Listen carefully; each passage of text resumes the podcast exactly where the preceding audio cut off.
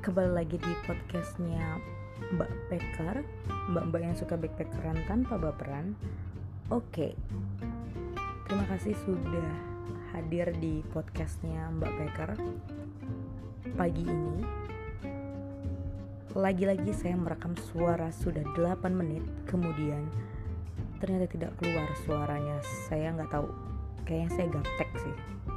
Oke sebenarnya di episode kedua ini saya mau melanjutkan cerita yang mana di ending segmen terakhir di introduction sebelumnya itu di episode introduction itu uh, saya sempat menyebutkan salah satu tempat atau salah satu destinasi yang mana pertama kalinya saya berpergian di luar Pulau Jawa yang jauh sekali karena sebelumnya yang paling jauh itu saya mainnya ke Bali. Tapi kali ini di tahun 2016 itu saya berkesempatan untuk mengunjungi salah satu tempat yang belum pernah saya kunjungi tapi ini bukan pure untuk jalan-jalan sih sebenarnya ini bagian dari pekerjaan juga pada waktu itu hmm, seneng sih sebenarnya bisa uh, apa namanya datang ke tempat wisata tersebut tempat wisata. Bukan tempat wisata sih sebenarnya ya ke pulau tersebut. Oke. Kebetulan pada waktu yang sama itu adalah pengalaman pertama saya untuk naik pesawat terbang di usia 24 tahun. Saya lupa sekitar 24 atau 25 tahun di tahun 2016 24 24 tahun oke. Okay. karena genap. Baik um, ya saya pergi ke Banda Aceh. Waktu itu pas dapet kabar dikasih tugas untuk uh, ke Banda Aceh itu seneng banget gitu kan. Seneng excited banget karena sebelum berangkat itu kan sempat browsing browsing tentang infrastruktur di sana tuh gimana gitu kan. Tentang pariwisatanya tuh gimana tentang kulinernya tuh apa aja terus budayanya tuh apa aja gitu kan tapi kayaknya persentase browsingnya itu lebih banyak ke tempat wisata dan kulinernya sih.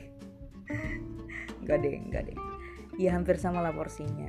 Karena kan uh, waktu itu bekerja untuk klien yang menangani majalah tentang transportasi ya ya sempat searching tentang infrastruktur transportasi di sana tuh kayak gimana gitu kan. Uniknya adalah sebelum berangkat kan uh, eh, browsing browsing dan saya juga menemukan bahwa kita nggak bisa sembarang atau asal pergi ke Banda Aceh gitu. Jadi ada beberapa peraturan yang kayak mengharuskan terutama untuk kaum wanita itu menggunakan pakaian yang sangat sopan. Sangat sopan. Anda tahu kan bahwa Banda Aceh itu dikenal dengan kota Serambi Mekah yang mana memang nuansanya sangat religius sekali. Dan uh, identik dengan uh, mayoritas adalah muslim di sana lalu uh, saya memang menggunakan apa namanya hijab. Cuman saya nggak tahu uh, saya sudah merasa menggunakan pakaian sopan sih. Cuman kan taraf sopan di Jakarta dengan ini kan beda ya. Mungkin menggunakan baju yang serba sangat apa ya gombrong gitulah yang terbesaran gitu. Dan di sana itu juga harus menutupi bokong atasannya dan harus terlihat sangat besar lah pokoknya. Gombrong lah. Nggak boleh pakai jeans juga. Tapi ketika saya ke sana karena saya tidak punya celana maksudnya celana bahan saya tuh bisa dihitung lah ya. Saya pakai jeans warna hitam ceritanya. Dan itu skinny sih tapi nggak begitu skinny banget. Tapi saya pakai baju yang gombrong banget gitu kan yang menutupi bagian belakang memang tidak tidak tidak mengalami hal-hal yang tidak enak kayak misalkan dipanggil oleh polisi yang berlalu lalang kayak gitu-gitu. Kena teguran tuh enggak. Cuman sempat masuk ke salah satu kantor uh, yang saya datangi itu sama beberapa staff tuh dilihatin dari bawah sampai atas karena posisinya saya pakai celana jeans yang hitam yang ya kayak skinny jeans gitu. Tapi kan atasan saya gombrong ya saya pakai outer juga. Terus saya pakai jaket jeans yang lumayan kebesaran gitu tapi diliatin gitu. Oke okay lah karena saya udah tahu sebelumnya kayak gimana jadi ya saya nggak nggak gitu kaget sih kalau menerima respon seperti itu. Kemudian waktu di Banda Aceh itu uh, oh oh iya. Saya menemukan mendapati pengalaman yang lumayan apa ya yang lumayan memukul diri saya lah gitu. Bukan sebenarnya sih kayak sebagai teguran sih. Jadi waktu itu saya di satu hari di satu hari sebelum pulang ke Jakarta saya menyempatkan diri untuk menemui teman saya teman SMP saya yang pindah lagi ke Banda Aceh.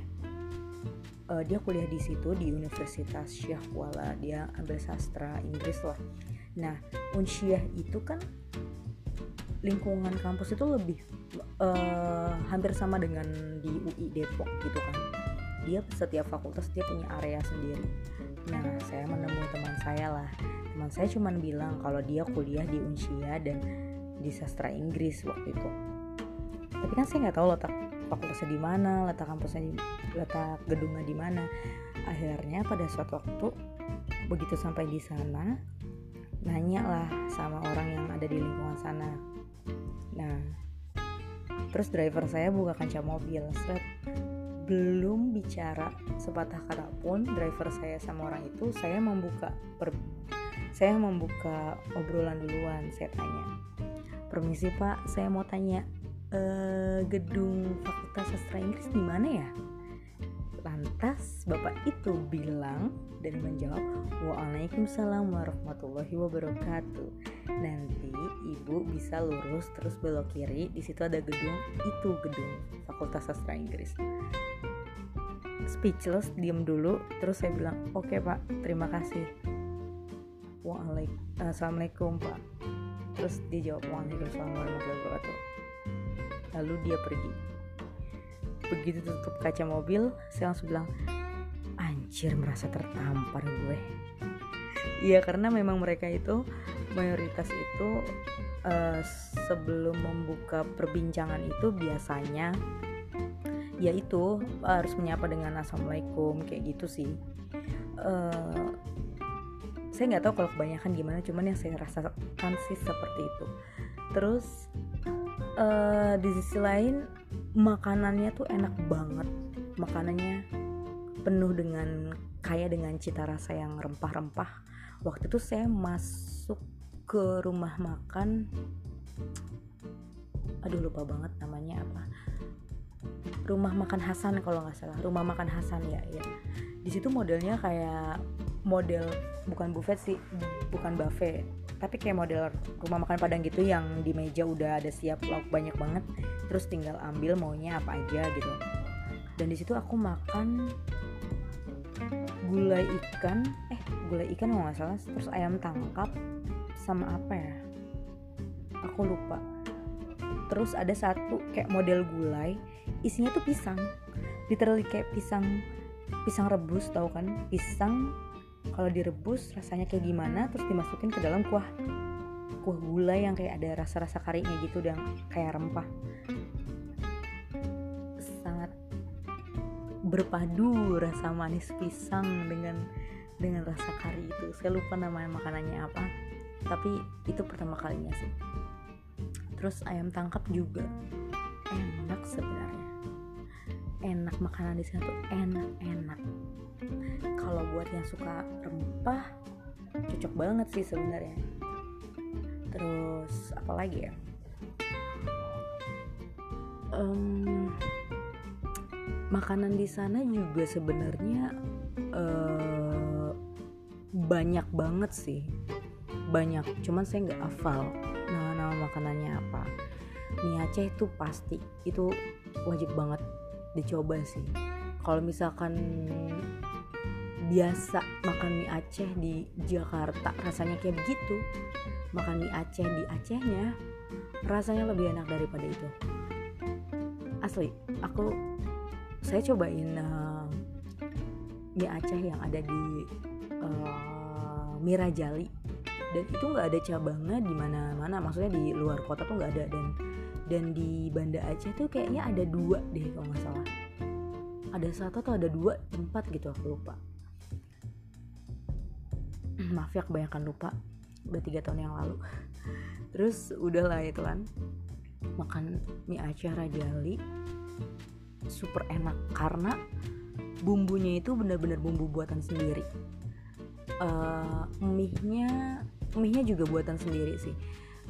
Temanku yang tinggal di sana sampai bilang katanya tantenya dia tantenya kan orang Medan ya kalau misalkan lagi ke Aceh itu sampai beli bumbu bumbu mie Aceh mie rajalinya itu untuk dibawa ke pulang ke Medan atau ke Jakarta. Jadi nanti diolah sendiri gitu. Nggak tahu sih bisa apa enggak cuman memang temen aku ceritanya sih kayak gitu ya. Saking enaknya emang itu mie Aceh Rajali karena bumbunya tuh bumbunya benar-benar punya resep sendiri. Itu legend itu harus coba Nah kalau bicara soal Aceh itu kita nggak bakalan jauh-jauh buat ngebahas soal kopi. Karena di Banda Aceh itu terkenal dengan kota seribu kopi juga gitu kan. Kopi Aceh itu uh, ada yang bilang masuk kopi Sumatera gitu kan. Karena kopi Sidikalang juga masuk ke Aceh gitu kan. Karena kan sama-sama di tanah Sumatera ya.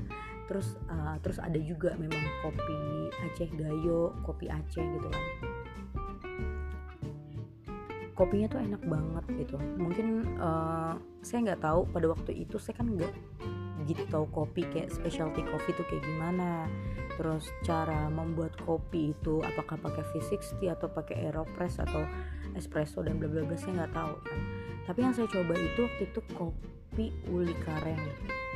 Kop kop solong kopi kalau nggak salah. Kopi solong uli kareng waktu itu.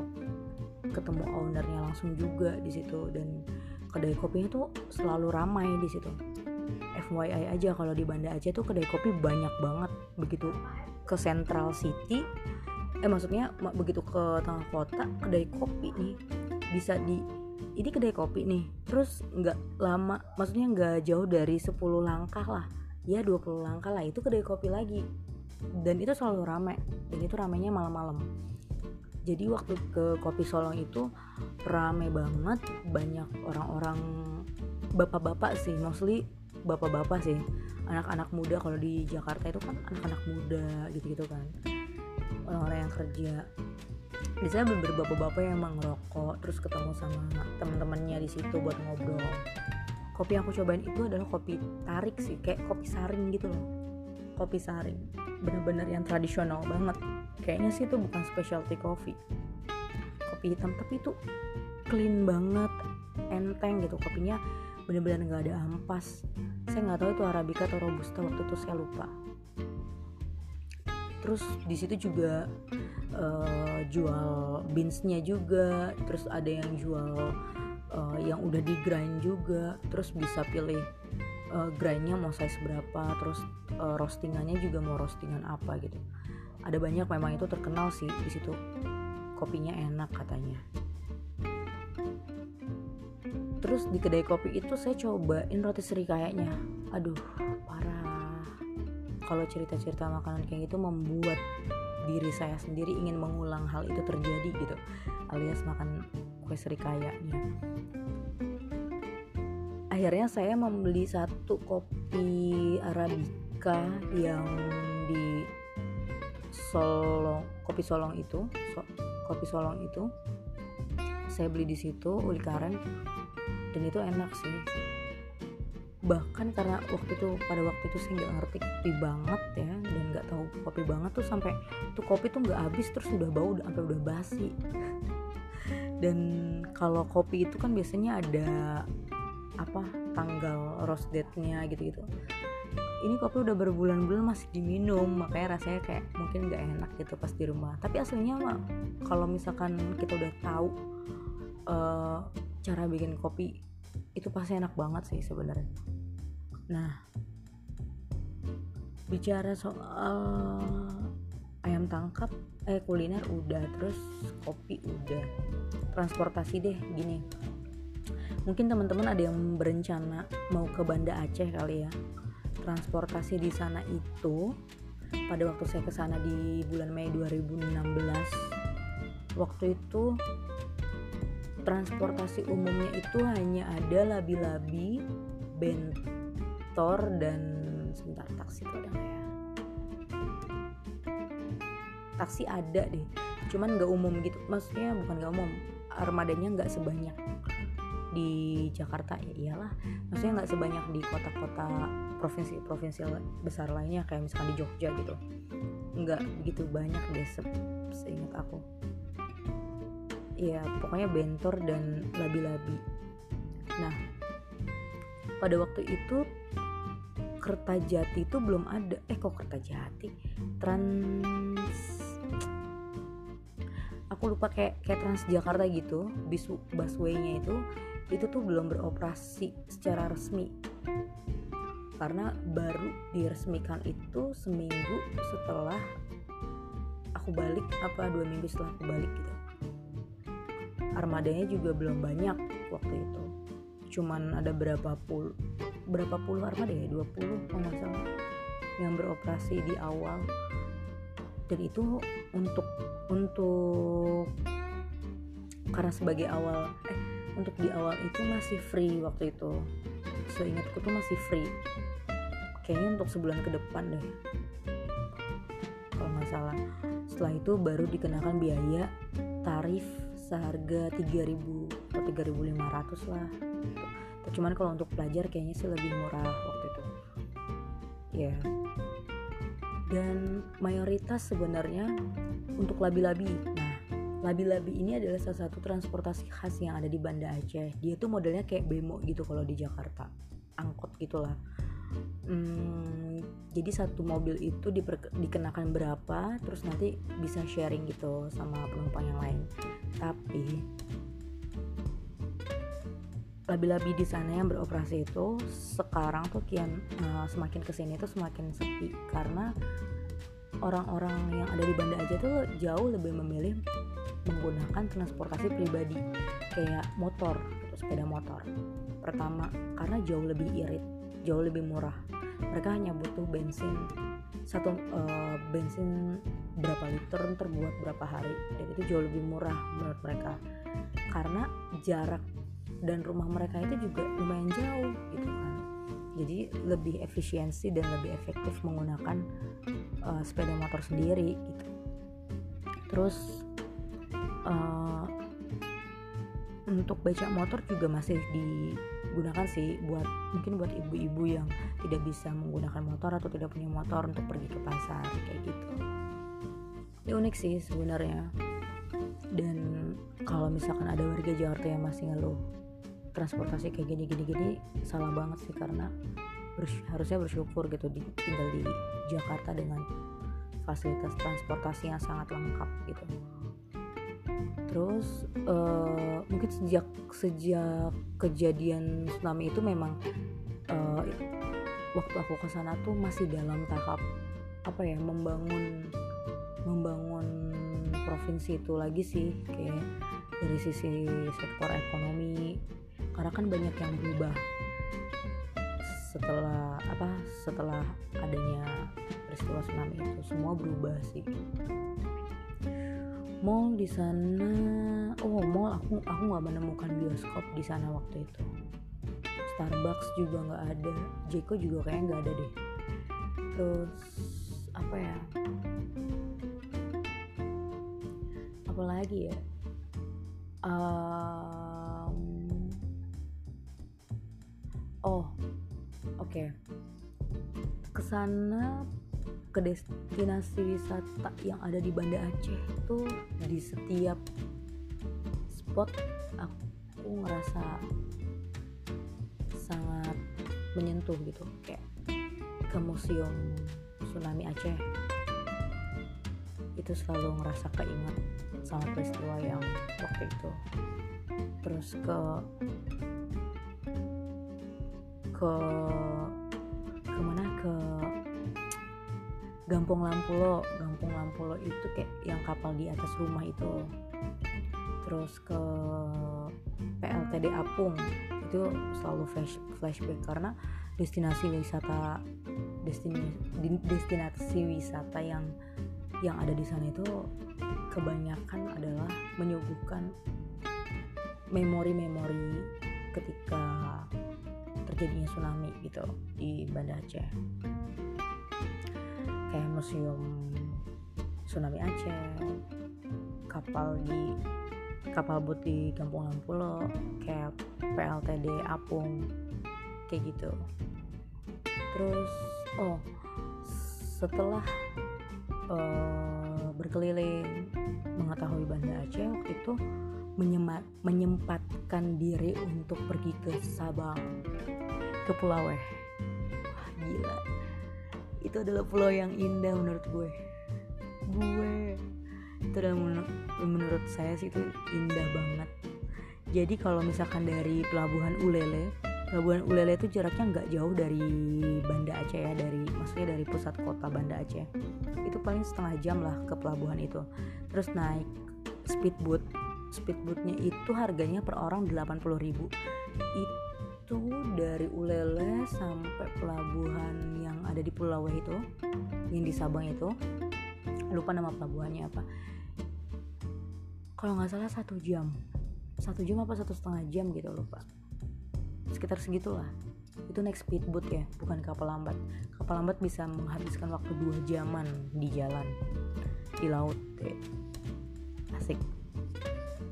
Di pelabuhannya aja tuh airnya bening rasanya mau nyebur. Begitu pelabuhan ya di pelabuhan Pulau Wehnya itu. Begitu sampai di Pulau Weh oh FYI sih. Waktu mau ke Pulau itu sebenarnya nggak ada rencana. Karena kan kalau misalkan punya masih punya spare waktu kita berangkat ke Pulau kalau misalkan nggak ada spare waktu kita nggak berangkat. Nah berhubung masih ada spare waktu jadi kita ke Pulau nah kan otomatis kan kita nggak ada sewa driver ya. Karena dipikirnya tuh kalau misalnya Pulau ya kita ajak driver kita yang dari Banda Aceh aja ternyata nggak bisa. Ya udah akhirnya at that time kita cari driver dadakan lah. Dan ada yang mau. Ya harganya ya lumayan lah. Sekitar 600 ribu atau 650 ribu satu hari. Udah pas waktu itu kita ke Iboi waktu itu. Karena penginapan kita ada di Iboi ya kan? Dari pelabuhan ke Iboi itu jaraknya sekitar setengah jam eh sekitar 45 menit sampai satu jam waktu itu. Sepanjang jalan itu nggak pernah bosan maksudnya nggak nggak bakalan tidur sih di mobil. Jadi ya di jalan ngeliat kanan kiri karena pemandangannya asik banget naik turun bukit kanan kiri hutan gitu kan kanan kiri hutan terus nanti ngeliat pantai. Ngelewatin pantai sumur tiga inget banget. Itu aduh rasanya pengen nyemplung bener-bener mungkin itu kalau di daerah komersil kayak model di Bali itu masuk ke pantainya itu bayar kali. Dan dan akan ada banyak apa namanya resort resort di sana ada sih resort yang kelihatannya memang mahal banget cuman kan di dataran sedataran pan, pantai panjang itu di ya di bibir laut itulah. Itu kan ada beberapa area yang memang bisa dimasukin orang banyak kan? Ya mungkin orang Aceh udah bosan kali ya ke pantai karena memang ibarat ibarat kata kalau kita bilang lu melek aja mau berenang juga hayo gitu kan. Emang indah banget sih cuman waktu itu nggak sempet ke sumur tiga sih. Kesel jadinya ke Iboi ke Rubiah gitu kan. Tapi kita sempet ke Gua Sarang waktu itu. Gua Sarang kan dari tebing atas tuh ya. Terus nanti kita ke bawah turun tangga yang batu-batu dan pantai Gua Sarang itu bukan pasir. Dia batu-batu. Ada yang dibilang Gua Sarang itu sebenarnya ada di uh, dari dari tebing bawah nurunin berapa ratus anak tangga kita harus jalan lagi ke bibir pantai terus nanti ada kayak tebing terus kayak gua-gua gitu. Bawahnya tuh kayak air lautnya gitu. Wah keren banget sih pokoknya. Sayang sekali saya tidak bisa berenang. Dan pantainya itu juga bukan pantai yang ombaknya besar gitu kayak yang waktu itu airnya tuh tenang gitu. Udah terus kita ke gua Jepang. Pas kita ke gua Jepang juga uh, namanya aduh namanya apa ya? bentengnya lupa lagi namanya. Di benteng Jepang itulah pokoknya itu sepi banget. Jadi pas begitu kami sampai di sana kebetulan ada orang sih tapi orang itu udah selesai gitu kayak mau balik gitu. Jadi cuman kita doang sana itu keren banget karena pas udah naik ke ratusan anak tangga sampai sesampainya di atas kalau misalkan teman-teman pernah lihat YouTube-nya jalan-jalan men. Itu di situ dah pokoknya. Itu langsung ngeliat lepas pantai. Laut laut apa ya kalau di sana? Selat Malaka ya laut Melaka ya. Keren banget sih biru banget. Ah parah deh. Pokoknya itu Pulau Weh itu memberikan kesan tersendiri dan eksotis tersendiri. Karena di di Aceh tuh banyak banget pusat apa namanya spot-spot buat diving buat orang-orang yang suka diving. Snorkeling lautnya biru banget cuman nggak tahu sekarang masih oh udah ramai apa enggak karena waktu saya ke sana itu kan baru dibuka. Rubiah itu kan baru dibuka tahun 2013 atau 2011 ya? Belum lama lah jadi belum banyak orang yang ke sana ya semoga aja tetap bersih tetap dijaga kebersihannya dan tetap biru lah tetap alami. Gitu. Menarik menarik. Cuman kayak tiket pesawat ke sana sekarang mahal banget. Dan denger-dengar tiket pesawat ke Aceh tuh nggak ada yang direct sekarang. Jadi harus transit dulu. Dan transitnya itu juga bukan di dalam negeri sendiri. Jadi transitnya tuh harus transit melalui melalui Malaysia kalau nggak salah. Malaysia apa Pineng semoga pemerintah mempermudah inilah. Kalau waktu itu sih saya ke sana masih ada tiket pesawat yang direct. Dari Jakarta ke Aceh sekitar dua setengah jaman. Udahlah segitu dulu ya ngomong setengah jam capek juga. Oke. Okay. next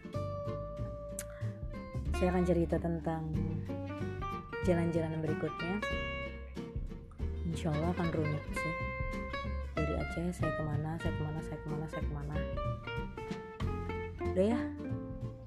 Sekian dulu. Semoga cerita saya bisa memberikan informasi. Kalau misalkan nanti ada yang mau ditanya-tanya soal Aceh Banda Aceh uh, mungkin bisa uh, bisa komen kali ya. Di sini bisa komen ya sih?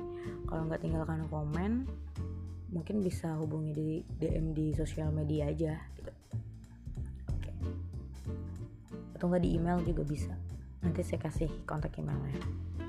Oke. Okay. baiklah. Selamat pagi. Sampai jumpa.